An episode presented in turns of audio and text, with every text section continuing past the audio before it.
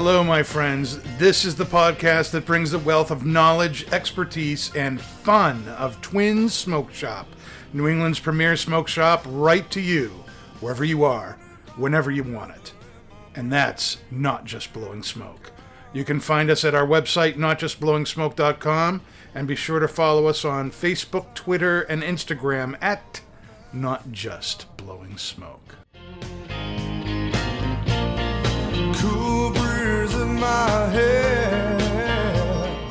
Bittersweet smoke flying through the air. It's the way I feel smoking on a cigar. Mitchell's Fat Cigar you were listening to, and that means it's time for Not Just Blowing Smoke, and it's time for Pastor Padron to put on his headset. there you go. Oh, like I'm, I'm, I think everything's on. Yep. it's it's a case of the Mondays, people. Am I right? Yep. We're back to Monday. It's only been three days since the last podcast. It's only been three days since the last podcast. That's true. I'm Pastor Padron. I'm here with my co-hosts Paul and Dave. Hello. Nick is on vacation this week, so he is not Puerto with us. Rico. Uh, yeah, he's in Puerto Rico, and he's supposed to bring us back something uh, exotic. yes, I heard that. We'll see. Let's see what he means. Let's see what his version of exotic is. Yeah, probably something from the Bacardi. family. Probably. Would you be surprised, Dave? No, no, No, I'd be no. excited. No. Well, I, I, yeah, I'd be excited Yeah, too. I would be anything from Bacardi's fine. So Yeah. no problem. Yeah. No problem. Not a there. problem at all. But uh, welcome to Not Just Blowing Smoke, people. We're coming at you live from Twin Smoke Shop studio headquarters in Hooksett, New Hampshire. Be sure to subscribe to us right here on Facebook or YouTube, wherever you're watching live, as well as on Podbean, iHeartRadio, Spotify, uh, iTunes, Google, basically wherever you get your podcasts from.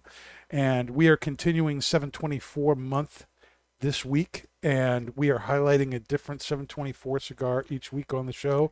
And today it is the WK Toro, uh, arguably one of the most popular cigars sold at Twin Smoke Shop. Um, it is an Ecuadorian Connecticut wrapper with a Honduran binder and Nicaraguan Honduran filler. And uh, it's a classic Toro, 6x50. And um, first impressions on the cigar.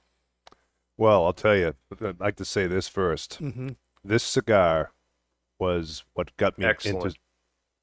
Thank you, Dave. this cigar, when I first started working at Twins several years ago, this was the cigar that got me into smoking Connecticut Shade cigars. I never was a fan of them. I, I tried them several times throughout my cigar years and experience.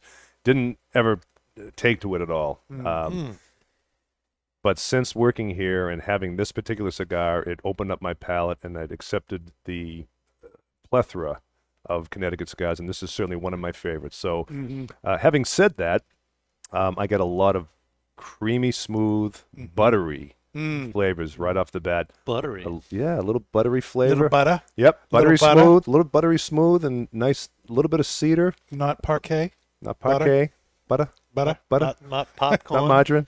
popcorn butter. not Uh, margarine. Nice, little, nice little bit, nice little cedar notes, a little nuttiness too, Mm. and just a hint of citrus. hmm Dave, what about you? What are you getting off the cigar?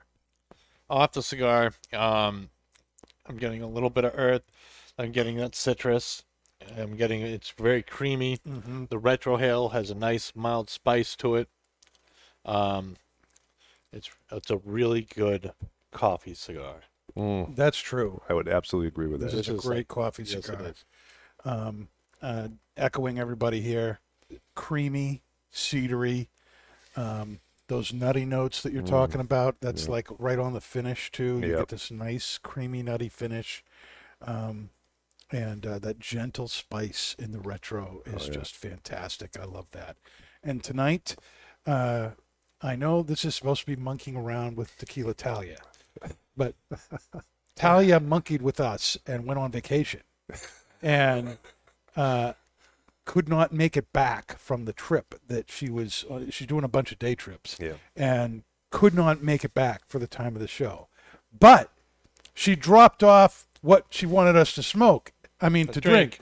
And that is Monkey 47 Gin. You want to talk a little bit about that, Paul? I would love to. Uh, so, Monkey 47, a- an unusual gin from the Black Forest in Germany. Black Forest. Black Forest. Monkey 47 contains a unique ingredient, lingonberries. Lingonberries. I've never had that before, and I think I've asked you both, and neither one of you have had it. Yeah. Right. Anyway, uh, the 47 comes from the number of botanicals that go into this unique gin and the fact that it's bottled at a healthy 47% ABV. It seems that the botanicals speak for themselves as the gin has received bucketfuls of critical acclaim. Mm. Some say less is more, not from Monkey 47. I think Talia sounds a lot more baritone than the last time she was on. What's up with that, Talia? I'm not going to say what we said prior to the show. so on the nose, you get notes of lavender, grapefruit, lemon, and mint, subtle baking spice, and green cardamom. The taste, you should get bright bursts of Oh, citrus. What's about it, Dave? Nothing. Go on. Okay. Yep. And the taste, you might you'll get bright bursts of citrus followed by a long red lingonberry note, delicate florals of lavender and chamomile with a huge hit of Indian spices. Oh yeah. The mouthfeel, rich, silky, full-bodied, and incredibly smooth and soft spirit. It's no wonder our die-hard fans love to drink the monkey neat or on the rocks with a twist. I like my monkey neat. Dave, I want to know. I, I want to know per- personally, what do you think of this gin? Because we know from what a couple months ago Yep. how much of a gin fan you really are. Which Alright. is to say, he's not. Um, well, I like it a lot better than the last gin. Um, as far as a, it's it's nice, it's refreshing, but it's it's just not my bag. You know. Why Um, is what your bag, What is Dave? your I bag? don't, I don't know. I mean, botanicals to me just I don't want it in the drink. I don't, I like I think it's great in a retrohale like in Orientals and like a pipe and stuff like that, but I don't want herbs in my drink. You want know? it in your hand cream? No, no. I want it. I want it like a, you like like a laundry or like a freaking thing you plug into the thing room smell or something, but not a drink. You know, I don't You- know. So you want to smell it, but you don't want to taste it. Oh, It, it it has its own place. That's what I'm saying. It has its place. It has its place, In the and gin. its place. Is I will not say my mouth. this: I'm not a huge drink uh, gin fan. I I've mentioned before that I do drink Hendrick's occasionally during the summertime, and- but it's usually with cocktails. Right. This gin, however, wow. Right off the bat, it was just, it has that full body flavor, Mm-hmm. nice little bit of hit of, of some spice in the background, a little bit of, of also sweetness, the citrus, uh, just lots going on here. And the more I'm drinking it, the more I'm loving it. Of course, there's a lot. There's 47 botanicals. Well, mm-hmm. Yeah. You know. But I tell you, those floral notes play real well with the sweetness in the cigar and Oh, the yeah. cedar. yes, And I think it's bringing out A lot more more. Cedar. correct. I absolutely agree with you, Dan. I agree Yep. with that. Yep. Earthy tones too. I'm getting a lot more earth from uh, the cigar with the drink, but the cedar notes are right there with it too. That's perfect. Oh my goodness. Um so one of the things we want to discuss on on the show here, and this is what we were going to discuss with Talia. And for those of you who are diehard Talia fans out there, um, she will be with us next week, especially because she couldn't make it this week. And uh, next week she's bringing a Jameson Black Barrel. What? We're going to be drinking that with the uh, uh, 724 Factory 57 Churchill, Mm-hmm. another new size that uh, Kurt's come out with in the last uh, few months, and we're really excited about that. Um, but at least we got the uh, Paul Talia, Paul Talia, Talia. the the Paulia. any if anybody else wants me to put uh, Talia back up, just let me know. Mhm. With, Okay. with this mug, I think they will, Dave. Yep. I mean, Her who, who, face- who wouldn't want to see Talia versus me? Come on. Her you know? bass and your voice, man. Yeah, That's yeah, just- that's just Yeah, uh, her, she, she's oh my, she's- that's just a it- match. she's lowered it down a few octaves. Her voice. Oh my goodness. Oh, poor Talia. Um, the question is, does gin go with cigars? unfortunately. At all? And uh, you know, that's the question. That's the question we're asking tonight. Gin is not something that is normally thought of as something to pair with a cigar I wonder why. and a pipe tobacco. Um, these, you know, I've, I've, you know, uh, Talia really did want to be here tonight, and she wanted to do Monkey Forty Seven, and I picked this cigar and the pipe tobacco we're going to be doing specifically because I thought they would be a very good pairing with the gin. But I want to know, and I, I want Dave and Paul to hmm. to really kind of give their perspectives on whether or not gin at all is something that anybody should be thinking about pairing with their cigar. Yes, I would. s- af- After having this particular gin with this particular cigar, I can honestly say yes. Having said that, mm-hmm. I think a, a mild to medium cigar, something that's got generally I, I would say a Connecticut or maybe a lighter shade natural wrapper, something mm-hmm. that doesn't have a whole lot of intensity to it, Yeah. um, and specifically a gin like this that on its own has a lot of body with it. It's complementing it beautifully. Mm. If Yeah. it was a full body cigar with this, I I don't know how that would interact. If it would if it would be enough for the full body cigar, or would the gin overpower certain parts of that? I, I couldn't Yeah. tell you, but I think with this particular cigar, this particular uh, strength, it's it's working beautifully. All right, now we've talked, Paul, about how um, the 724 WK and specifically the Toro Yeah. is one of the best-selling cigars at Twins. Yes, it is. It's a very popular Connecticut cigar, Mhm. and we all know that uh, uh, Connecticut wrap, light to medium cigars are the best sellers yes. today. You know, and it you know it's it's kind of funny. You know, when you work in a cigar shop, most of the people I've w- worked with who have been in the industry at all, the kind of the longer you smoke, the the fuller bodied you tend to prefer. You kind of grow into the stronger stuff, and so I now prefer, really, you know, medium to full.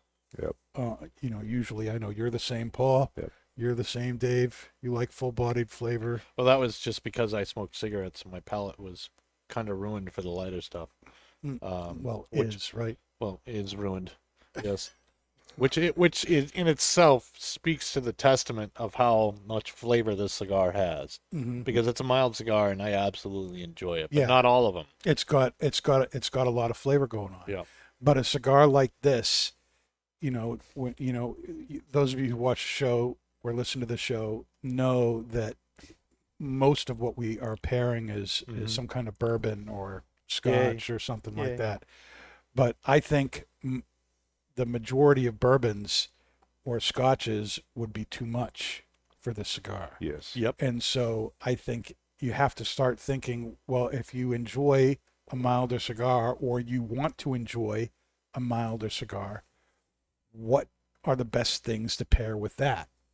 And I think you got to start thinking outside the brown liquor box Yes. if you really want something to go along with it. And um, I think the Monkey 47 has so much flavor going on Oh, with yeah. it. And it's, I- can't decide whether it's contrasting or complementary. I think it's complimentary. You think it's complementary? Yeah, because again, it's bringing out a lot more of the cedar notes for me in the cigar. The c- cedar notes are there. It's subtle on its own, but with this, with the, with the drink, the Monkey Forty Seven, it's bringing out a lot more of the cedar notes for me. Bring out a little bit more earth too. Mm-hmm. Um, but it, it's it's not overpowering the cigar. I'm still able to enjoy it um, and enjoy the drink too. So neith, both Yeah. are both are equal uh, in my in my eyes in terms of uh, how each one is interacting with each other. Now, what about you, Dave? What's what's your reaction to the this pairing? Does it work for you? Even though I, you know, well, for, let I want to talk about this in two ways. One, All right. All right. does it work? f- Does it work for you? Mm-hmm. And then, second, you know, I know you're not a gin person, so would you do this on your own? No. No. No. to me to me to me this is it is it's like drinking a medicinal grass with something that tastes like cedar you know and it just i don't know and it doesn't sound complimentary to me It doesn't taste complimentary. Um, I just no. I just, I just gin is just not my bag. You know. Uh, it, now, now, if I look at the drink by itself, is it refreshing? Yes. You know, if someone was like, "Hey, I'll buy a round of gin for everyone," and it's Monkey Forty Seven, I would be excited because you know it's it's because actually, it's a free bottle of alcohol. because it's not getting. it's, as far as gin goes it's not that bad but i mean it it it this tastes like watered down green nyquil to me like it doesn't oh Really? That's what you're getting from this? Is watered down green NyQuil? yeah you know It's a good thing Talia's Ta- not here yeah, tonight. she would. She would probably. It's probably a good thing that she isn't here. 'cause That girl. That girl could do some damage. We might be looking for a new producer. hey you know I, i'm i'm not going to sugarcoat it that's just how No, i feel about it but now we know you don't like gin, and you don't really care for this. But do you think it goes with a cigar? do i th- uh, from, In other words, in other words, could you say to somebody if somebody was saying, "Hey, you know, I want to like have, I want to have what this cigar am i going to have with it Yeah. This is the Mm. sign of a good tobacconist, somebody who can suggest things to somebody else's palate when it's not really your palate. I think I This think it, I think it is a good pairing. I think the botanicals bring more of the cedar out in the cigar, which is one of the main points of the cigar. That being said, if the person likes gin, yes, I would I would definitely say it's a good pairing. Okay. Just not for me, which is fine. Now, Talia, and we call her Tequila Talia because her- she she's got this uh, long Greek name that I can't even begin to pronounce, and then Thorogood. There's like I couldn't we couldn't put her name on the page without it going off. It's just too big, so we call her Tequila Talia, and she likes tequila, so that that fits. She's not a, a kind of like Paul. She's not a gin person mm-hmm. either. Yeah. But she really likes this gin. Yes. And Nobody's perfect. when uh, you know we met uh, uh, last Friday to you know when she dropped off the the the gin for the Oh. show, she lit up a WK, and this is one of the things I love about Talia. She's you know uh, she smokes cigars, smokes a pipe with the best of them. We love having her on the show for that reason. Um, you know, but kind of like with um, uh, Kendra, the potion master, the question that I will ask them because they're not really tobacconists. They're they deal more with the alcohol. Is you know, do you think you know? Are you are you thinking the cigar goes well with your drink instead of The what other way we would do? Yep. Saying does this cigar go? You know, um, and she really enjoyed it. So her her idea of a good pairing is she can enjoy the cigar and it does not get in the way of her enjoying what she's drinking because that's the most important thing to Yeah, her. that's very important to her. That's very important to her. Yes. You do not want to get in the way of No. what she's drinking. Don't get in- don't get in the way of, ta- of tequila Talia's drink. No, don't At do all. that. And she, right from the first draw on the cigar, she really enjoyed it. Mm-hmm. She thought this was a really good pairing and said much of the same thing that the, the cedar notes of the cigar were brought out and Oh, that yeah. that cedar and the, the floral notes in the um, in the gin really played well together. And I I um, have to agree with that in my own palate. And uh, in my in my view of this drink too, it's getting better and better every time I sip it with a cigar. Mm. I, I mean, it, it really is. It's, I'm getting a lot more of those floral notes from the gin. Mhm. Um, it has a little bit of a burn factor, but as all gins do, but it's subtle. It doesn't last long, Mhm. doesn't linger. Um, some gins just, you know, to me, it's just it's not much flavor, and it just has that burning effect. And that's when you want to mix it with, you know, some other types of uh, you know, Mm. liquors or whatever to uh, maybe a cocktail. But this one, uh, I've never drank gin before straight. Even uh, not even on the rocks. This is just neat and it's right. phenomenal. Yeah, it's it's it's re- it, the, the spice that kind of Mhm. lingers there for a little bit. Yep. I really like. Yes. Um, Okay. you get any spice, Dave? No. See now, He's just shut down. yeah. For those of you who are watching too, Dave's on about twelve different kinds of pain medication right now. That also might have something to do with it. But um, um, it, on Friday's podcast, we talked about how um, we had, you know, the Woodford Reserve and was it the cigar that we didn't think was the the great pairing with it? The, hustler, Yeah. the hustler torpedo. The Hustler, Hustler torpedo, was was really great. The drink was really great, hmm but they didn't really go perfectly together. The drink was the Woodford, overpowering. the Woodford Reserve didn't play well, uh, well enough with the Hustler, Mm-hmm. and so, um, you know, we enjoy. We would look forward to smoking the cigar because the cigar was so good. We looked forward to grabbing the the Woodford because the The Woodford, Woodford was, was so so good. good, yeah. but not because drinking the Woodford increased your enjoyment of the cigar Right. okay for me i'm looking forward to drinking the gin because it's helping me enjoy the cigar more Yes. Mm. which Yep. then turns around and helps me enjoy the gin more so to me this is a really good this is this is a pairing that works would i have this all the time no but i think it's a really solid pairing especially with a cigar that um, i think is a little too light to handle a bourbon or a scotch or a whiskey Yeah. um, I think something like this, you know, and, and a um, vodka would be too light for something like this. I think, Yep. Mm-hmm. um, you know, unless you just want to, you know, get loaded and have a clean palate. Um, Another another pairing that I like with Connecticut cigars, and I've had it with this specific cigar as well, is an IPA. mm, You know, a nice straightforward, you know, citrusy IPA goes very very well with a Connecticut shade cigar. Um, and then to, again, I can't believe I'm saying this. Tequila, tequila would, yes. yep, specifically the Avion, which Mhm. I like very much. Oh. That was from last The The year. Avion Reposado. 44. Yeah, yeah, and then um, The Avion Reposado. yes, that Oh, one, yes. Gosh. So that Kurt's Corazon, the, Cor- the 720 Corazon as well, too. 24 Cor- Cor- 724 Corazon would go well with this yes, too. it would. Yeah, because they, they're higher to me. They're they're They're higher high level, grade. higher grade tequilas. You know, they're not Yep. the one with a lot of agave and Yeah, we definitely need to do some Corazon on the show. I have not Mhm. had it yet. Um, yes, we will be we will be doing that in the future. Um, we might do that when Kurt's on in a couple of weeks. Actually, Yeah. he's like turning into Mister Tequila. yes.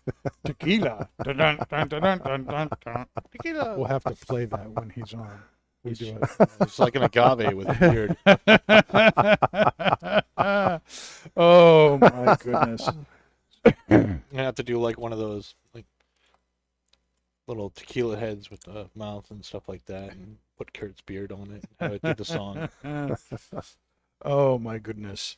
So Jib jab. for those of you who may have missed last week's podcast, just a little bit of history here on 724. It was uh, started by R.G. Sullivan in 1874, Mm. and uh, they were manufactured for a long, long time at the factory in Manchester, which is just a few miles from where we are recording on 724 Elm Street.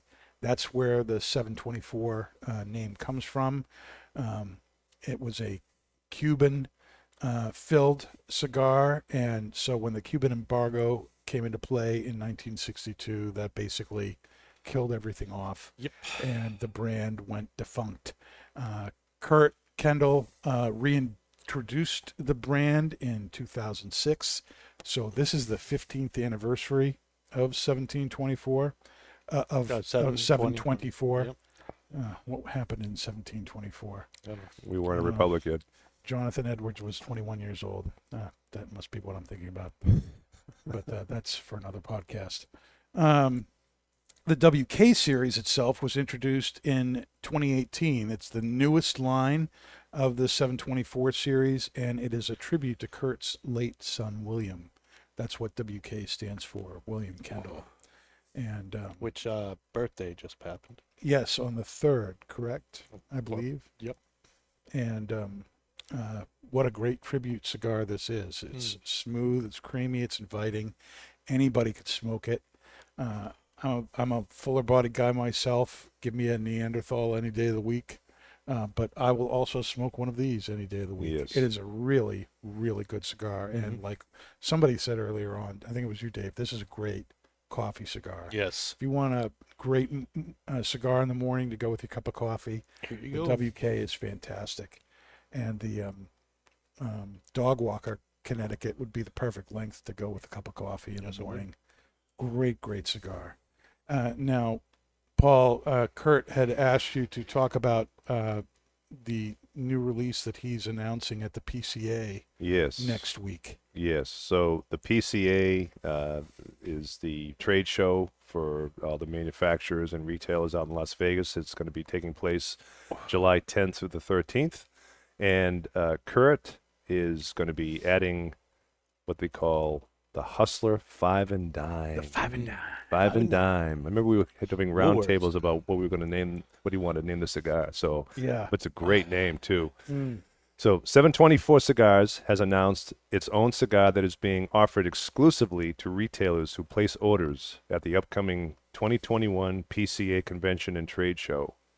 The 724, the Hustler 5 and Dime, is an extension to the company's existing The Hustler line. It will be offered in a single 6x52 barber pole Toro that uses Brazilian Habano and Mexican San Andrés wrappers. Underneath the alternating wrappers are an Ecuadorian Sumatran binder and fillers from the Esteli and Jalapa regions of Nicaragua, as well as Pennsylvania. Mm. Five and Dime is being rolled at Jesus Fuegos factory in Esteli, Nicaragua. Jesus Fuegos. Jesus Fuegos. It has an MSRP of $12.50 per cigar and is limited to a thousand boxes of 10 cigars. Quote, in keeping with looking to the future while honoring our history, this limited cigar is named after the 5 and 10 cent cigars that made 724 a household name. Hmm. Dark, robusto, and easy to enjoy. The Double Maduro Barber Pole 5 and Dime continues the tradition of being famous for quality in every case, and the flavor is absolutely unequaled. Unquote. Yeah, that's dark and robust. Yes. Well, it said Robusto, Dave, so Robusto. I'm reading the press release. okay. I, Yep. bel- I think you're right, but Yeah. And it's being made by Jesus. hey now. So it's got to be good, right? Oh my goodness, we're looking forward to that. That's going to be great. Oh yeah. That's going to be very good. Um, how about a little cigar confession time?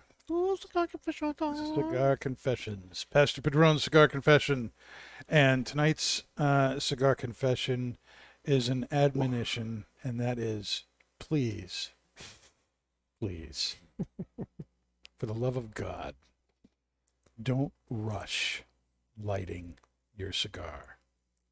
Take your time.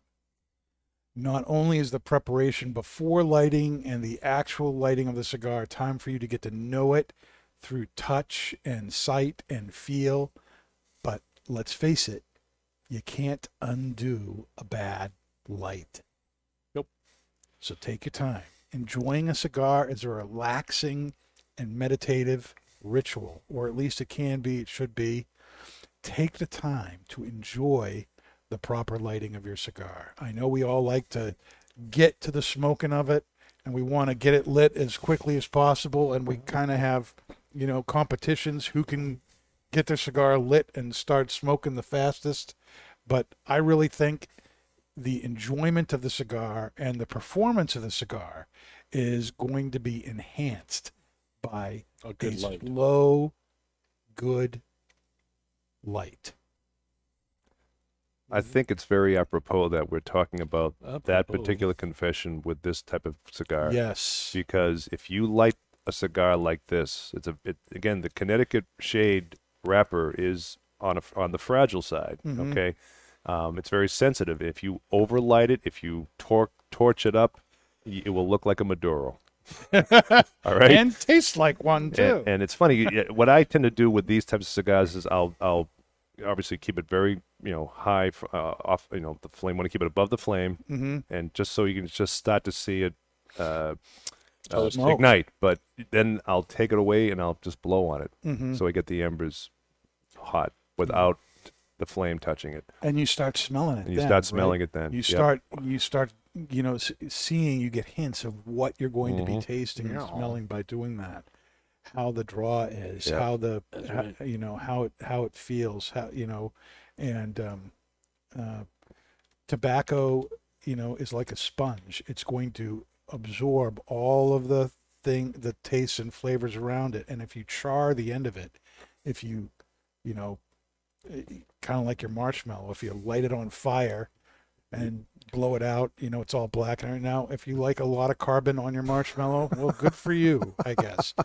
But to enjoy this cigar the way it was meant to be enjoyed, you don't want to do that. You want to toast it. You don't want to have streaks going up your cigar, heat streaks going up your cigar. You don't want a big black thing. You don't want your to hold your thing here like you're a jet plane, you know, taken off of a ship and you're watching the some people like doing that too. They they just love watching the torch just blow everywhere. That's bad for the tobacco and it changes the mm-hmm. taste of the cigar and it can actually change how it burns Yes. Mm-hmm. You don't want to you don't want to screw with that take your time enjoy it Absolutely. It's very true. You got to be gentle with the Connecticut. And you need to be gentle with the cigars in general. Uh, Mhm. they're aged leaves, people. Keep that in mind. that's true too that's a that's a really good point you know people have worked really hard to bring you this uh tobacco that you're enjoying the i believe the industry average is something like 300 hands 300 manos. uh, touch a cigar before you pick it up out of the humidor a lot of people put a lot of time and effort into it and it's worth taking the time to light right Respect the smoke. respect it respect your tobacco people Mm-hmm. thus says pastor padron mm. mm-hmm. there we go Mm-hmm. so what's the uh, final verdict here on the uh, wk toro paul Just an absolutely wonderful, buttery smooth, creamy cigar. Hints of cedar. Mm. Um, a little bit. That's. I'm still getting some of that citrus now. I'm not exactly sure if that's the Monkey 47 talking, because it does linger a little bit on your tongue. But either way, Mm. cigar is super smooth, um, and with the drink, it's it's made me a gin fan now. Mm. I- I'm gonna be. I'm gonna. I'm spoiled Sad. now. I'm spoiled with this gin. yeah So this is this is high end gin This is high end gin. Yeah. Uh, Do we know how much this cost, by the way? yeah it's about it's about Forty-seven dollars. it's about 30 35 bucks Thirty-five. That's not bad. but not it's but bad. it's half a it's half a bottle Yeah. So it's seventy for a full seven fifty. Was it Yeah. three seventy-five? yeah it's a 375 Okay, yeah, all right. 35 Do they sell it larger than this? do you know? No. No. This is this. This is well you, you you they make a uh, one liter version but apparently you can't get it in the new hampshire liquor stores Of course you can't. which doesn't make any sense Means New Hampshire At has all. good taste. oh. Dave, you just full Yeah, of it tonight. shots fired. Shots All right, fired. so uh, i'm going to echo paul here and say that the pairing was Very fantastic the pairing was fantastic and and the cigar uh, it just has performed r- unbelievably well and very consistent there's you know it's it, this is not a cigar that's changing up or anything like that Yeah. but the the pairing here has really um, lit that cedar on fire and uh, i'm really enjoying that in the cigar dave I'm really enjoying the the the cedar and like the the gentle spice and the retro as you coined it. Um, the uh, it's it is a good pairing, but you know, gin is just you know not me. But that's fair you know, um, no one's perfect But you- but let me ask you a question, Dave. Do you Yeah. think it's pulling out more cedar notes from the cigar with the pairing? you know i i just it's hard because i do not like the gin that much at all all i have in my head right now is like this green nyquil taste and it kind of ruins the cigar for me that's me though I You think know, if if someone- took if someone- watered down green Nyquil and made you drink it, next to this, it would it taste not. the same. It would not It would taste the same at all. Same. It would taste the same. No, I, I Yeah, I'm- completely, I'm- oh, completely disagree. I just, you know, it's, I'm sorry, but the, No. you know, You have this, a block, Dave. I think you're just letting that you know, vision. I think you were just traumatized by that glowing green crap that Sam made us drink a year ago. Oh, God. Now that was municipal. you know, that stuff was was special though. I mean, you know, I respect it for what it was. It, you know, Yeah. it made had took three different places to make that stuff. You know, well, Well, Dave, this has 47 botanicals. I mean, you know, There's no great, other- You know, no other- so my laundry has forty-seven botanicals, but I don't. I don't pair it with my cigar. Okay. Sorry. All right. Oh my gosh. Maybe maybe the pipe tobacco will change your mind. Maybe, maybe No, we'll prob- see. Uh, maybe, probably not. Okay, well, we're gonna take a little break here, and we'll be back with our pipe tobacco and more monkeying around with Monkey Forty Seven Gin in just a minute. Don't go anywhere. All right, everybody, we're back. We got our pipes going, and now we are going to be looking at how that Gin Monkey Forty Seven goes with this Best Brown by Samuel Gawith. And from the Tobacco Reviews website, it says a firm favorite for the for the pipe smoker looking for a medium strength, gentle and slow burning tobacco, manufactured using hand stripped, flue cured Virginias with no flavors added. Best Brown will reward with a cool, sweet smoke, with a delectable aroma and good side stream, whatever that means Hmm. mild to medium. It is manufactured by Samuel Gawith, and it is a straight Virginia uh, blend. There's no flavoring. It is a uh, flake cut tobacco, and the flakes um, are not very uniform at all. It's um, they kind of look like this. Look at that. There's a actually that's folded over like that. Hmm. You know, they make this on machines that are hundreds of years old. It's good stuff there. And um, before we get into the pairing itself, I'd like to know what our first impressions are of the tobacco. And I want to start with you, Dave, on that. What do you think of the uh, best brown here? Well, you know me, Dan. I'm a Virginia King, and A Virginia um, King? Yes, I'm a Virginia King. Yes, and it's got uh, stewed fruits. It's got a little bit of um, a spice going on there, some earth tones, Mm-hmm. um, and it's got a little bit of Will, will, little bit of sweetness. and the retro hail is uh, creamy and it's pretty smooth. mm-hmm. I haven't I haven't doused my palate with the Monkey 47 yet though. Yeah. Now I get some nice, like almost like a brown sugar kind of sweetness to this. Mm. Do you pick that up, Dave, at all? Mm. What is she here?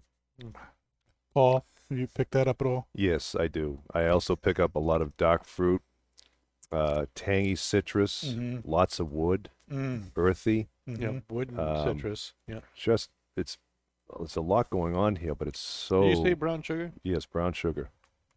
Not so much. Oh, I get it. Uh, brown sugar sweetness. Mm. It's like stewed fruit and a brown sugar sauce. Mm. It's really, really good. Just Yeah, a I get tad a of spice. I get a little bit of that. Little hmm like that's my mouth feel, I think. Stewed fruit and brown sugar. your mouth feel. Mm. I thought you said you didn't get brown sugar. Mm. Well, my mouth- Tomato, tomato. tomatoes. Whatever. Yeah. It's developing, Paul. Is that okay? Yes, Dave. Just like his taste for gin is developing. It will. Yeah. Mhm. I'll tell you where it's developing. hmm Now, with the uh, gin here, I'm thinking. m- My thought is that the the the sweetness of the tobacco, the fruit notes of the tobacco, would go very well with the botanicals in the gin, Mm. and that would complement each other very well. Uh, so I'm going to take a sip here Okay. and tell you what I think. Oh. Oh yeah. hmm Me personally, I think the the Perfect. absolutely perfect. I think the sweetness, the f- dark fruits, Mhm. and that brown sugar fla- is just coming out in droves. Hmm Now, Mm. with the cigar, Uh, pipe. I think Mm. the the um, gin helped the cigar a lot. Yes. It brought the cigar. It brought stuff out that you wouldn't normally get. I think I'm almost having the reverse feeling with this. I think the finish Hmm. of the tobacco is bringing out more in the gin. The sweetness, the rich, fruity sweetness on the finish of the tobacco, I think makes the um, floral notes of the gin much more enhanced. the sweetness of the of the gin is a lot more now. Mm-hmm. Yep, that floral sweetness is Yeah, it Yeah. totally totally changes how I'm drinking the gin. yes.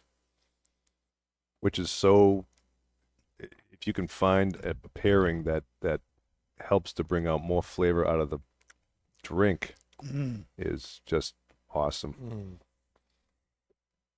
And yet not take away from the smoke too. I mean it's there you go. Yeah, I would have to say that for me, the uh, the Monkey Forty Seven Monkey. is uh, is definitely bringing out more of the the sweetness in the cigar, and likewise, I feel in the oh yeah the pipe, and the Thank you, pipe is also, and the pipe is uh, for me making the gin taste a lot better. See? There you go. There's hope for you. See now, smoke the gin. No, there's hope for the gin. No, there's smoke in the gin.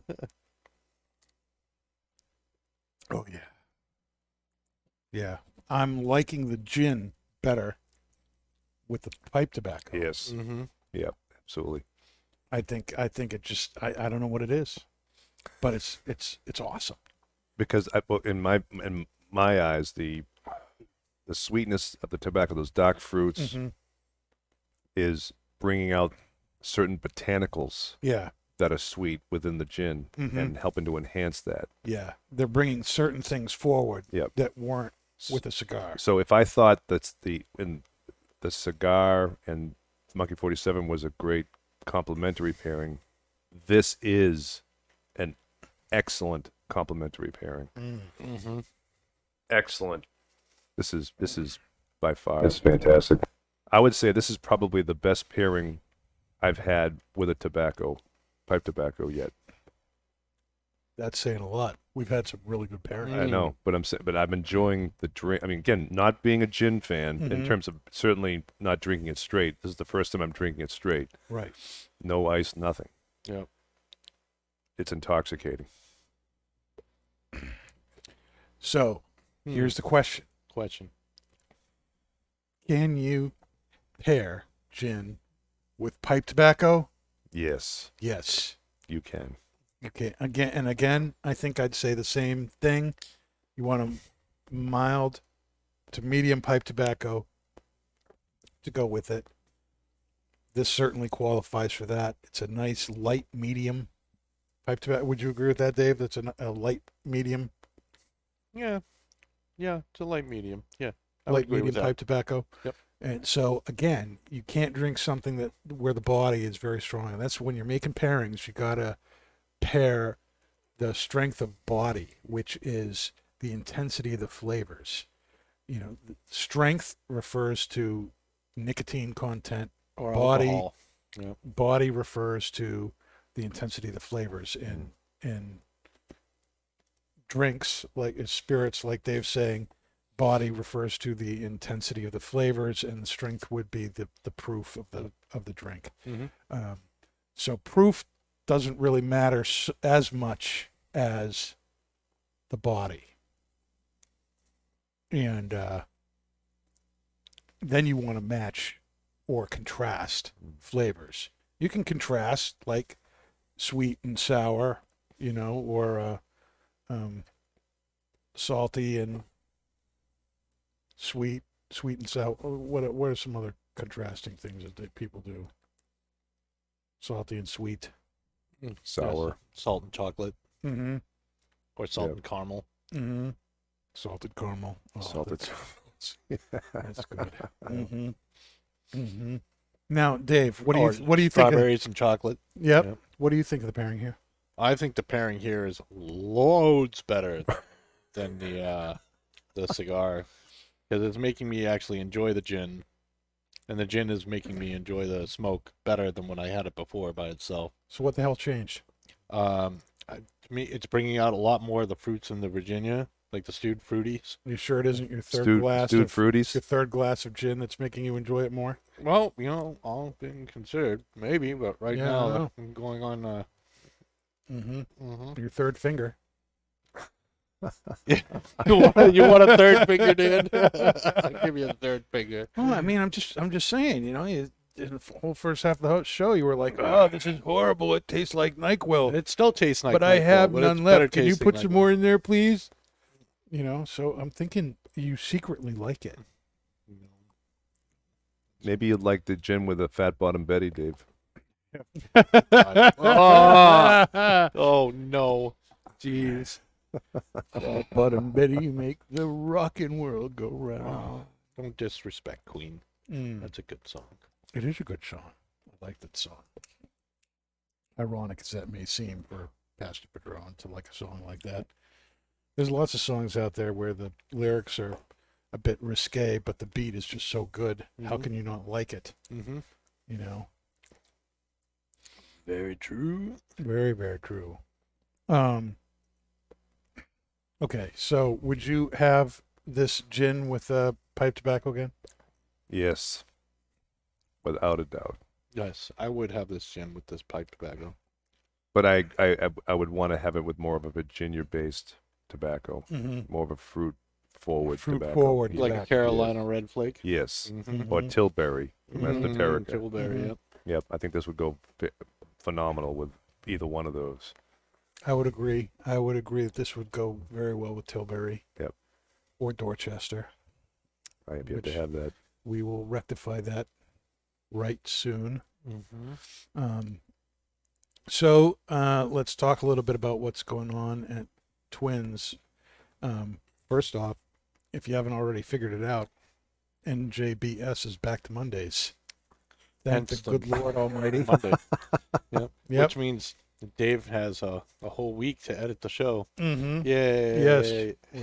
So, um, but am I going to have to remind you because you have a whole week? Did you remind me this time? No. I was done the next day. No, Yeah. but the week before you I know it was a had- day late. had completely forgotten. Mm. I was out of town, and therefore, so was So was Dave. So was Dave. When the cat's away, the mice will play. Meow. Mhm. Meow meow. Okay, so uh, but June is a seven twenty four month of twins. You want to talk a little bit about that, July. Paul? July, Dan. July. July. July. It's all right, Dan. You're just coming back from vacation. I'm so just coming we'll- back from we'll- we'll- vacation. We'll let it slide. I'm on my second finger. So we actually have less than three weeks until Mm. July 24th. I Mm. cannot believe we're saying that.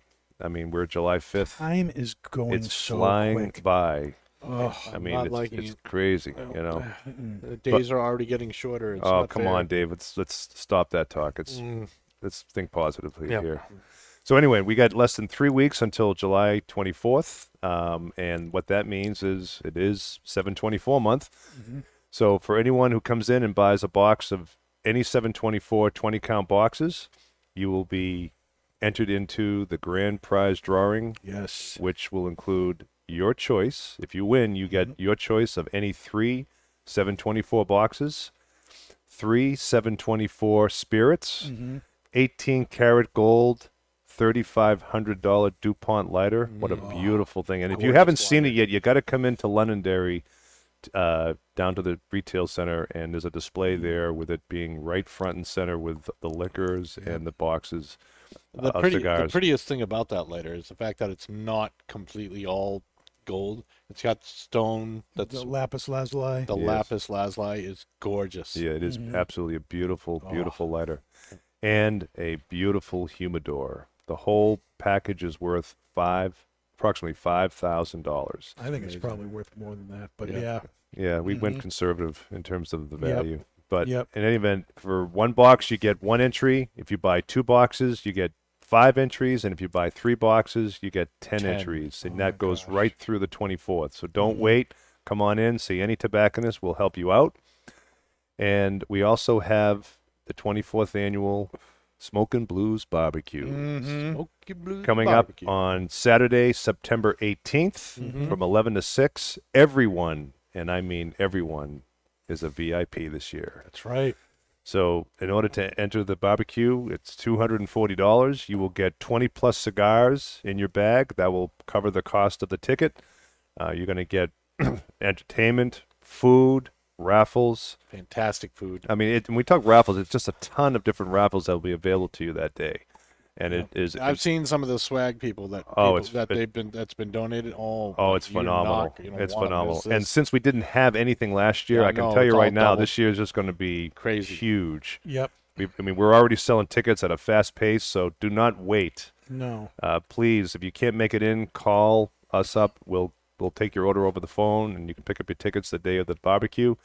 Um, it's going to be an absolutely, uh, and hopefully we've got great weather. I think we'll have great. I think Mhm. we'll have great weather this year. I think it's just we're, we're destined to have it. Yeah. It's going to be fantastic. and we got a lot of industry celebrities coming in. A lot of manufacturer heads are going to be there. It's just going to be a, a great, great time. It's going to be very, very cool. So Yeah. make sure you get your tickets. Get them quick. They're moving fast. hmm And uh, there were only 200 to start with. right. So yep, they're going. Yeah, they're going quick. Once they're gone, they're gone. Yep. We, you know, Do not wait. it's going to be it's going to be a really good time. And getting back to 724 month and that uh, lighter, you know, you can go down to um, Twins in Londonderry and um, ask one of the tobacconists to hold the lighter. You can hold it while it's still there. Touches are free. If you want to take one with you, it's going to cost you $3,500. But that lighter, all you have to do is put it in your hands and you can tell. You don't have to know anything about DuPont, but you hold it and you know there is something different about this lighter. hmm The weight of it, the feel of it in your hand. You you you can tell that it is not your normal lighter. And DuPont has been making these lighters are all made by hand. They're made by just a couple of guys um, at uh, the DuPont factory in, in Paris. And um, honestly, I have I have a DuPont myself. It's a palladium lighter. It's not near. I didn't pay anything near thirty five hundred for it, but at one point it was more valuable than the car I was driving. and uh, but it is the most reliable lighter I have ever owned. I've had it for over ten years, and it still lights every time. It's fantastic. They are worth it, and because they're made with um, precious metals, they don't lose their value either. Mandling. I I look at what I could you know I could go to eBay and I could sell my lighter at more than what I paid for it 12 years ago Mhm. and and still be you know so it's Yep. not going to it's it's it's almost an investment hmm you know those things but it is it's man bling you said and that's that's what DuPont lighters are I mean is it going to light any any better than your uh, you know $15 you know Cyclone. Votus cycle, uh, Vertigo Cyclone. No, but there's just something about it. It's just Ping. fantastic. And Yep. it's got that DuPont ping. Yep, Yep. yep, yep, yep. Ooh, fantastic. So make sure you get entered in to win that. You're, it's going to be awesome. Mm, absolutely. hmm hmm Now, Yes. What's next? next week is, as we've kind of already hinted, the PCA, which is the big cigar and pipe industry uh, trade show. And, um, you know, last year, the PCA trade show, which is the largest, has been the largest trade show in the industry, um, you know, was canceled because of COVID. And, um, but a lot of companies ended up doing virtual deals and training and introductions because we couldn't get together and that was the only way we could do it um, but you know one one of the things with eh, you know and and Twins is going to be at the PCA. 724 is going to be at the PCA. You know, there is, and I we'll talk about this in a little bit. I I think that that uh, having these trade shows is important. You know, that said, it is at a very expensive venue, at a very uh, busy time of year for most Mm. shops, and you know, I'm wondering, you know, if this is going to be kind of a make it or break it year for the PCA and for this particular trade show, because last year was a huge banner year for cigars and pipes, and the trade show didn't happen. So, what people have learned is it's not necessary to have that show in order to have a good year. Now, you know, I want to talk about some of the kind of pros and cons or, or pros of both sides of having it versus not having it and have us talk a little bit about that. And um, I'm hoping that Kurt, when he gets back from the PCA and is on with us in a couple of weeks, that he'll be able to kind of address these things and give us his take on things. But I think we can all agree. I don't think any of us have been to the, the PCA, Hmm. right? No. Right. But have we've all been to major, you know, seminars or trade Mhm. training shows or or things like that. Um, and I think we all know that that getting together in person around a single subject or theme or purpose, there's an electricity that's there that you just can't duplicate Correct. when you're doing it remotely. That that that and that's the big reason to do something like the PCA. It's it's one thing to, you know, when you're in the trenches and you're working at it, sometimes you can get, you know, thinking that you're the only guy or that nobody else is dealing with the issues you are. But you get together with a whole bunch of people and you realize they're all excited about the same thing. So many people are experiencing the same, you know, things that you're experiencing, and that kind of gives you a lot of encouragement, a lot of growth, and a lot of um, uh, understanding for maybe some new ideas of how to move forward and stuff like that. um, and that's a big reason for getting together.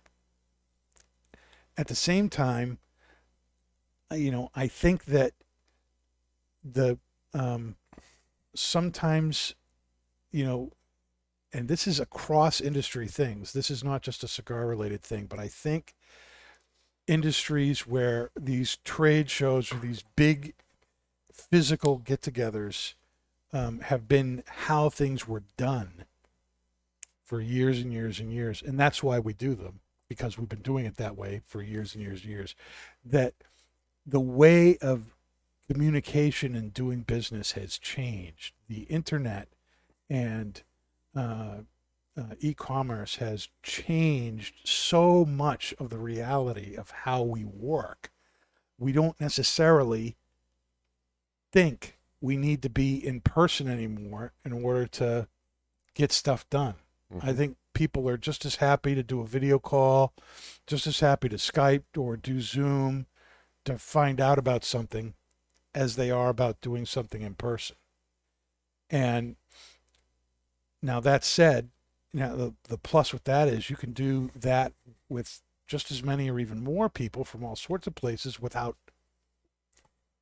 this huge major expense of going and doing but at the same time that loses the the electricity of being together as a big huge group of people there's something about being together with the thousands of people that you just can't get when you're online Right. or in a zoom meeting you know if you're sitting Mm-hmm. you know in your underwear at home and you're meeting with you know hundreds of people you may get all the information but it's gonna it's it's not gonna be the same excitement as being there Mm. you know what do you guys think of those things Yeah, and, and again, what I've read or, and understand uh, is that a lot of these manufacturers, particularly the smaller manufacturers, felt that they weren't getting the support and representation from the PCA after the huge outlay of money that they had to fork over in order to have a booth, travel, hotel accommodations, everything. It's a huge expense mm-hmm. and so they felt that it would be better suited, you know, based on their financial needs, to not attend it and do things virtually. But when you start to see companies like Altria, General, Drew Estate, the big players, uh, no longer uh, coming to the PCA, um, that tells you something. I mean, Yeah. these these companies have got you know some money that they can certainly afford. to- Davidoff. Davidoff, that they can certainly afford to to you know outlay for that, Mm-hmm. but they're feeling that maybe things have changed. I mean, we can we can look at it from the viewpoint of what happened last year to the average worker because of COVID. Um, you know, if you were used to going into an office and then we're told you have to start working from home, and then you then they realize after months of doing that that they can actually continue to work from home, not go into an office, not and the companies realize that too, so they no longer have to worry about the huge outlay of, of office space uh, that uh, these companies have to pay, and that they can continue to uh, do their jobs and do it it at a, at a high level. Yep. Um, I think I think initially that's what companies are going to do, and we talked about this before, Dan. The the biggest detriment and and downside to that is the fostering of relationships Right. that you can only get through face-to-face contact.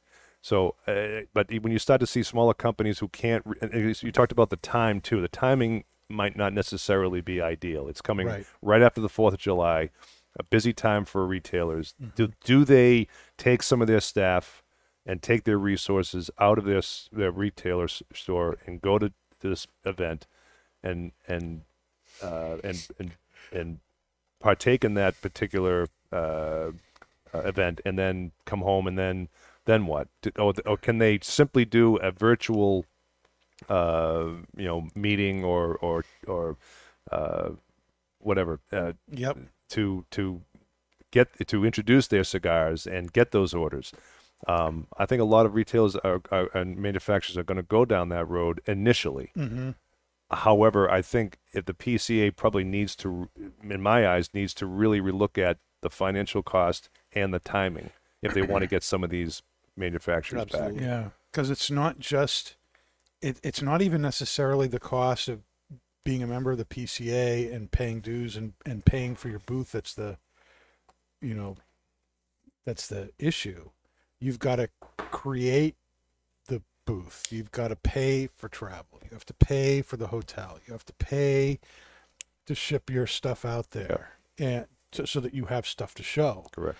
Um, and that's getting more and more expensive every year. And none of that goes to the PCA. None of that goes to the organization that is trying to represent us, Yep. you know, legally, you know, as, as far as the government goes with the FDA and stuff like that.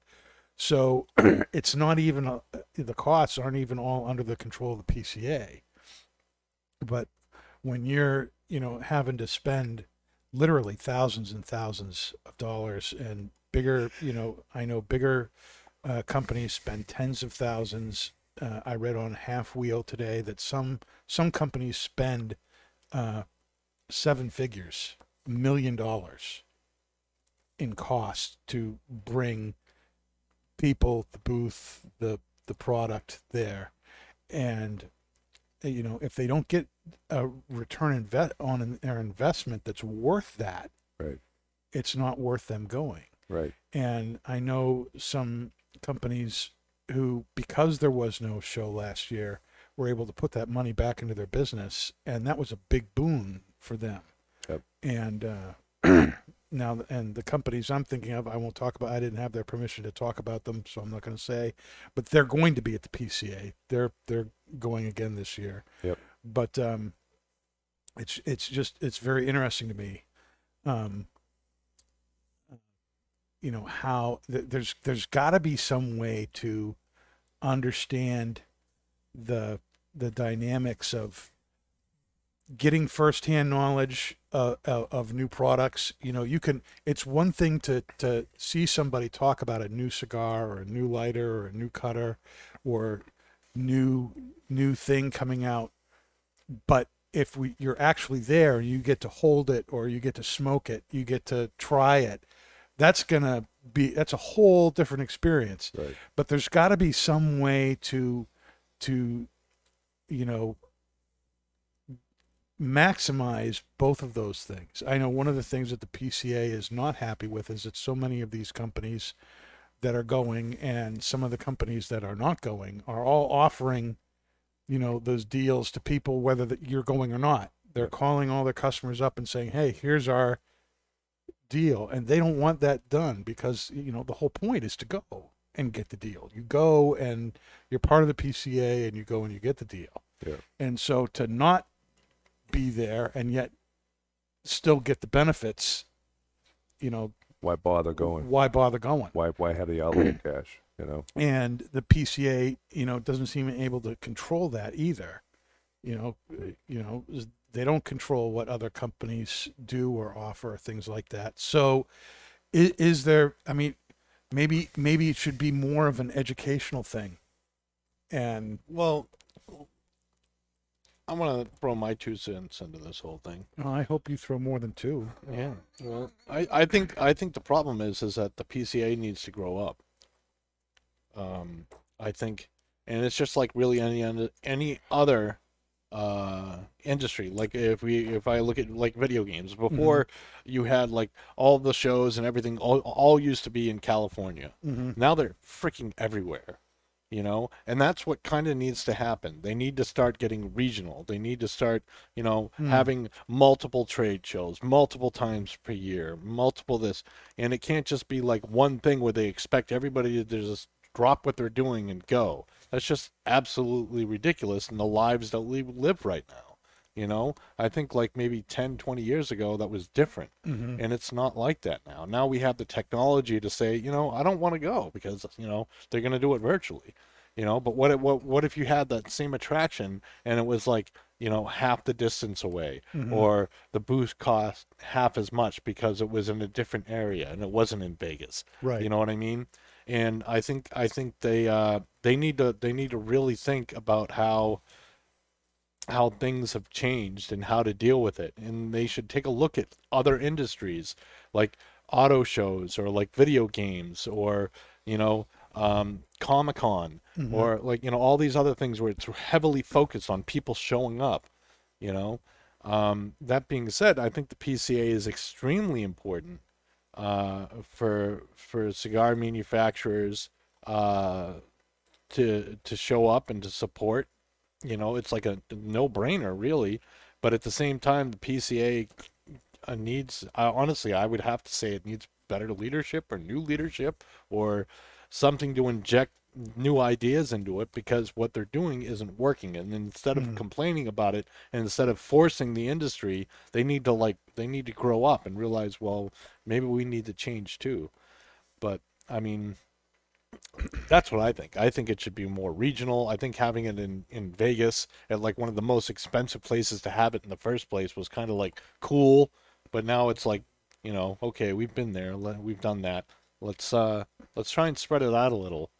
Well, you know, for me, it's like if I want to go to Vegas, the last time of the year I want to go to Vegas is in the middle of summer. Right. You know, when it's 100 degrees and there's no humidity and you go outside and the water in your body completely evaporates. you know, Yeah. y- you can't even sweat. You know, I, I Because hotel rooms are at cheap right now, so that's probably Yeah, a good time to go. You know, s- s- you know, who knows? I mean, but you, you, you, I mean, like, I mean, think about it like this. You know, you you have the trade show, but you you kind of kind of do what schools are doing. You know, it's right now it's there's in class, but there's also a virtual option for for kids who don't want to go or they're not vaccinated or whatnot. So you have a choice. You know, it's X amount of money if you want to go to the PCA. It's X amount of money if you want to, you know, electronically uh, participate in with the PCA. And so that way they could be making some money off people who were, you know, Well, Paying yeah, to see to live- paying to see live streams of what's going on or booths or educational Mhm. stuff or getting the deals you know but at, at, at, at that way you're allowing people who either don't have the money or don't have the time or the means you know so many shops out there are just one or two people to and for a, a person or two to go that might mean the whole shop has to close Right. for a week Yeah. in the height of the in the height of the the year So let's rewind a year too. So if you look at like why the tobacco industry was so successful over the last year, is because people had nothing better to do. It wa- had nothing to do with how good the PCA event was in 2019. You know, um, and and what we now there's so many how, how many people have you guys seen come into come into twins and talk to kurt about opening up a, a, a new store? Like there's, there's all been the like time, all there's the been time, dozens all the right? so so the industry is growing. The amount of shops that are opening is growing because people found a new found something new that they liked in 2020 because they had nothing better to do. And um, they took and some people took risks. And so now they're going to get into the swing of things they're going to hear about the pca and there's just one option. And that's what i'm talking about. You gotta you gotta expand. They've gotta there's gotta be more regional thing then maybe that means that like uh maybe dave and like kurt are gonna have to like you know maybe start something their own just for like new england or new hampshire or something like that where you know the the we need to cultivate and we need to protect and we need to grow our business together hmm. you know because we are under threat we are under attack and we need to protect each other and we hmm. need to we need to take care of each other. And that's kind of what the PCA and the TAA and like you mm-hmm. know those things provide. But I think they're they're you know just like just like with the with the government, you know, the town needs to be able to to decide its own things, and the the the state needs to be able to decide its own thing, and it, it- likewise for the for the for the PCA and the TAA, it needs it needs to spread out. It can't be so focused. What do you think about that, Paul? I, I- I think it. I think that has merit, Dave. I think you're right. I think you have to start looking outside the box and and and start to maybe plan something different that can include the inclusive part of of, of the people that probably can't or uh, won't go to the PCA right now. Uh, the and I'm, saying right now the cost factor. I think the cost factor is probably the biggest uh, part right now, Yep. which is preventing a lot of these smaller manufacturers from doing it. Um, but, and again, the time of year is Yeah, there a- right now they're just trying to get people to go to work. well, You know, True, true. like- I mean, granted, the cigar industry saw a major uptick last year. You're right. It was, it was people had nothing to do. They wanted to feel normal. They they and a lot of people were coming in and buying a lot of cigars. There were new cigar smokers, and we're still we're still seeing it. This year is no different. Yeah. If anything, it's it's it's, It's even bigger. it's it's bigger. It's it, we're seeing more more new customers coming in all the time. Mm-hmm. Um, so the so the industry by itself is growing Yeah. without any help from the PCA. Mm-hmm. But the PCA wants to remain relevant, and they want to be able to include everyone. So they have to start thinking uh, what what that is. I don't know. Do they start doing more of a Right. traveling road show, Right. which which goes to different regions, so that something way. like that or something. But I'll tell you the reason why they need to, and so it's easy to say, well, they should like break up into groups and blah blah blah blah. But the reason why they shouldn't just go virtual or shouldn't just stop is because when you're there, when you're handling something, and when you're with a large group of people and you're all interacting on the same focus, it is huge different than just meeting online. Because it also when you meet online it all it automatically also makes it like instantly casual. Mm-hmm. And the amount of professionalism and expertise and and showmanship that you can have when it's in front of you Right. is absolutely necessary for the business. And that's why you know i I think it's so important for the pca to continue to be supported um, even at like a stage like this. But what we need is we need people to be to be questioning to be asking for more to saying hey you know this needs to change. And and obviously the people to step up and make the difference but something has to happen. It can't if it stays like this. If the PCA uh, uh, remains stale, then it's just going to go away, and then that will eventually hurt everybody else. It will. It will eventually hurt the big guys and especially the little guys. But I mean, that's. Um, but yeah, we need to. We need to grow up. I mean, it, it may end up being that it will it will take at least half of what would uh, the other manufacturers who would have normally showed up to not show up or worse for them to actually take action. I mean, I hope it doesn't come to that. But if if if let's say there's 250 manufacturers that would normally go to the PCA, and if less than 125 don't go next year, does the PCA at that point make changes? Are they going to or just going to are they going to continue to just do the same thing uh, year after and and just kind of hope that people come? I I, I don't know. I well, mean, again, you know, it it's the the trade show is where the PCA makes its money, mhm. and the PCA and the CRA are now in, you know, they they've merged together. So Cigar Yep. Rights of America and the PCA. Yep. So they need that income in order to represent us. right. If the trade show is not generating the income that they need, because for one whatever reason, manufacturers and or retailers are not showing up, they've got to do something else Mm-hmm. and you know to do the same thing over and over expecting a different result It's you know insane. i- Yep. is you know as Einstein You can't said beat a dead horse, you know. you know Yep. so now while i like the idea of doing regional events the complication with that especially from the manu- manufacturer side is Yeah. the manufacturer only needs to right now send its person or top person or president to this one place for five days. If it becomes a traveling road show, then those people are gone for what a month, Yeah. you know, It's- in di- different places, a whole different and and how well, that's that's the- how how how feasible is that? But How- by having different by having different shows, you know, you go to like what show you want to go. But at least you get to go to a show, and at least they're making continual money, progressive money throughout the year. So like maybe the July show is like the big Kahuna, but then you have like smaller ones where maybe some people go, maybe some people don't. But you're still generating an income for the, you know, for the for the for the CRA and stuff like that or or uh, places where it's more maybe small business central, you know, but um, it I still don't I still think it needs to be it, it it has to go regional. I'm not I don't think they need to do like a traveling road show or anything like that, but you know they it needs to it needs to do something. I mean. All they'd have to do is have a virtual booth or something like that, or have like you know you can go online and see their show, or whatever.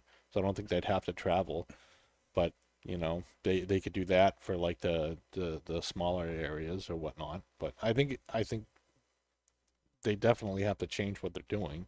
It's not working for everybody. They're some- of the bigger companies are have definitely been excluded, um, and I don't I don't think that's uh I don't think it's a good way forward. well, some of these companies are are leaving not so much because of um, the or maybe not only because of the expense or the lack of return on investment, but also because they they have uh, they don't feel like the PCA is adequately re- representing, Representing them, them. Yep. You know, Right. I know Again, Drew Estates. more change, more change. Drew Estates, you know, um, makes a lot of a lot of their money is made in in in uh, flavored and uh, um, flavored cigars like the acid and uh, natural and to, uh, tobacco, Mhm. and yet the PCA has pushed for a definition of a cigar, a premium cigar, uh, not having any of those uh,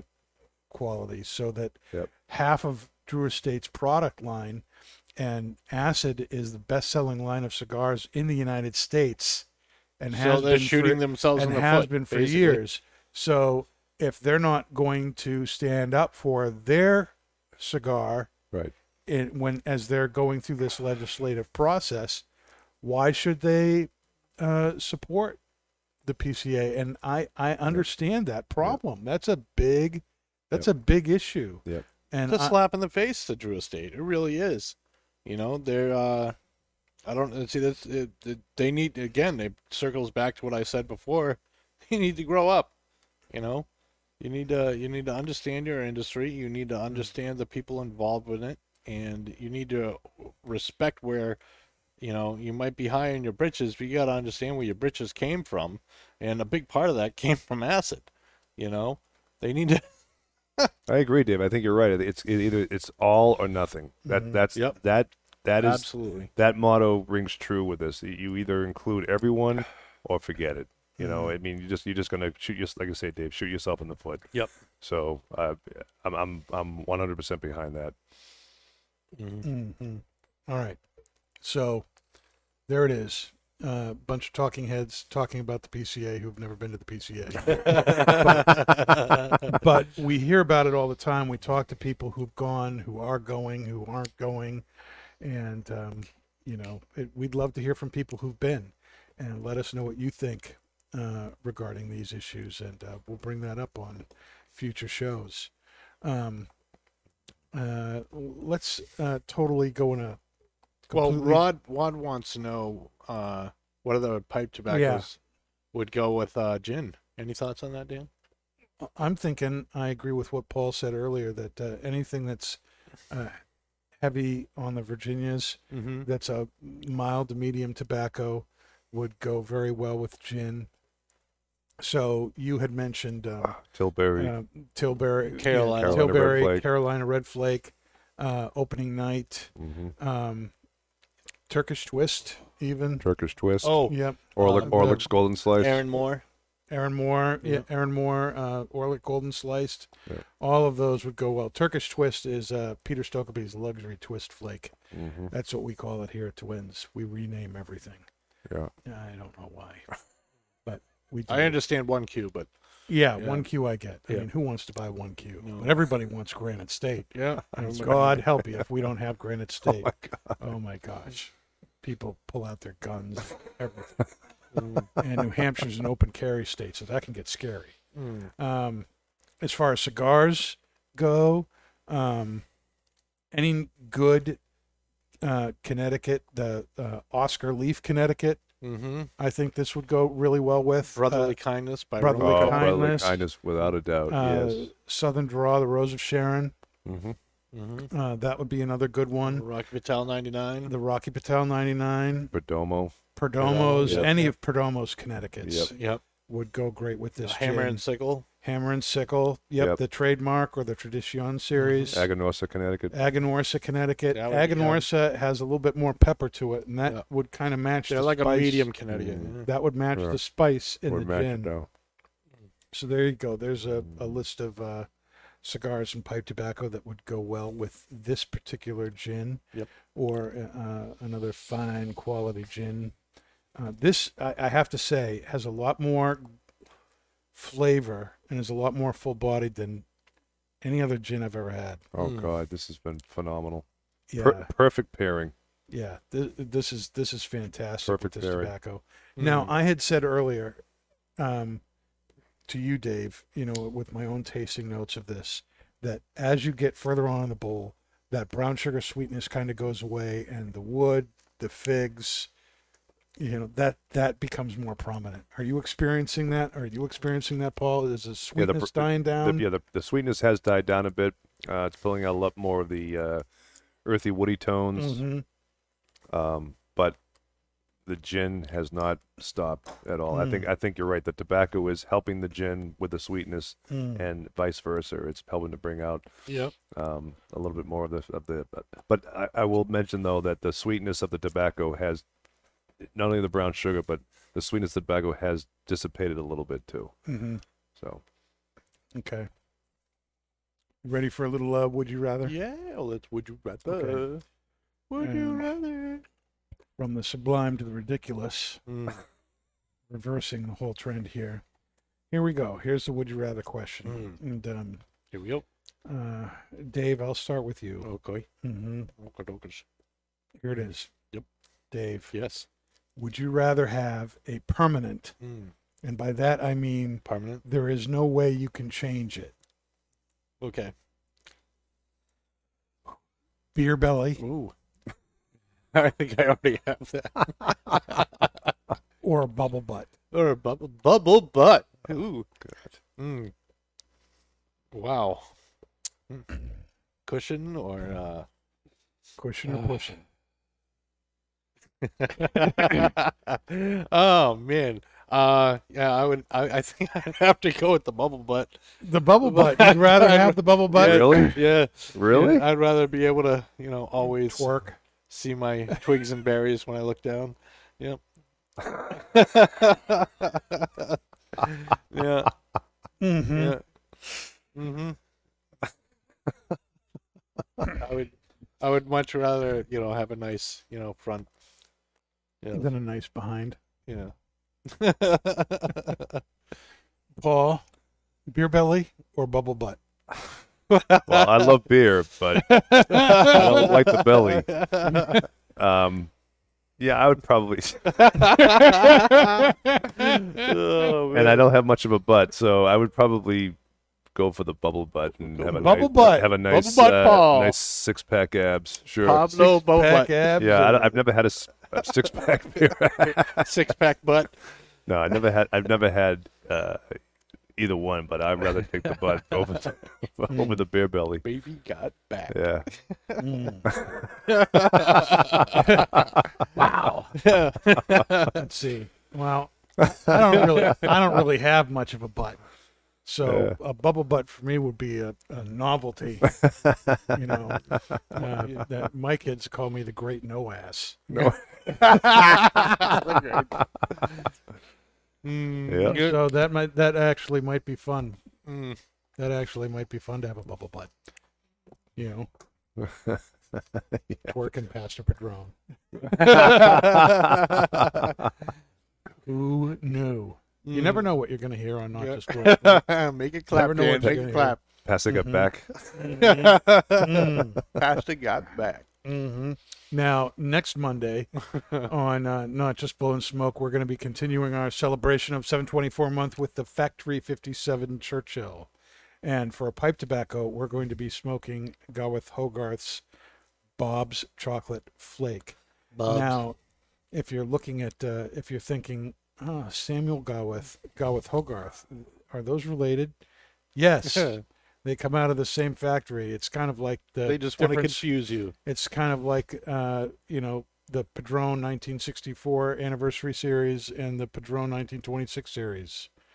They're two things out of the same line.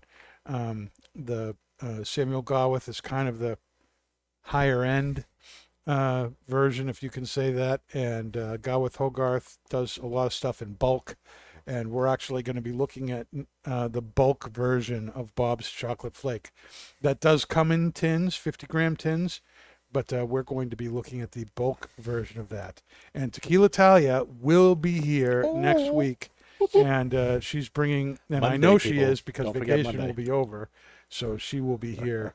it's work related for her to be here, um, and we'll be drinking Jameson Black Barrel Thank God. with each of those, which she reps, and she's excited about being here for that. Oh, So please subscribe to us on Facebook or YouTube if you haven't already, and uh, at Not Just Blowing Smoke on Instagram so that you don't miss a thing. Thanks for being with us tonight, and that's Not Just Blowing Smoke, people. That be the truth. Thanks, everyone. You've been listening to Not Just Blowing Smoke, the podcast that brings the wealth of knowledge, expertise, and fun of Twins Smoke Shop, New England's premier smoke shop, right to you, wherever you are, whenever you want it. You can find us at our website, notjustblowingsmoke.com, and keep in touch with us on Facebook, YouTube, Twitter, and Instagram at Not Just Blowing Smoke. Thanks for listening, everybody, and that is Not Just Blowing Smoke. Rolling with the top down, smoking on a fat cigar.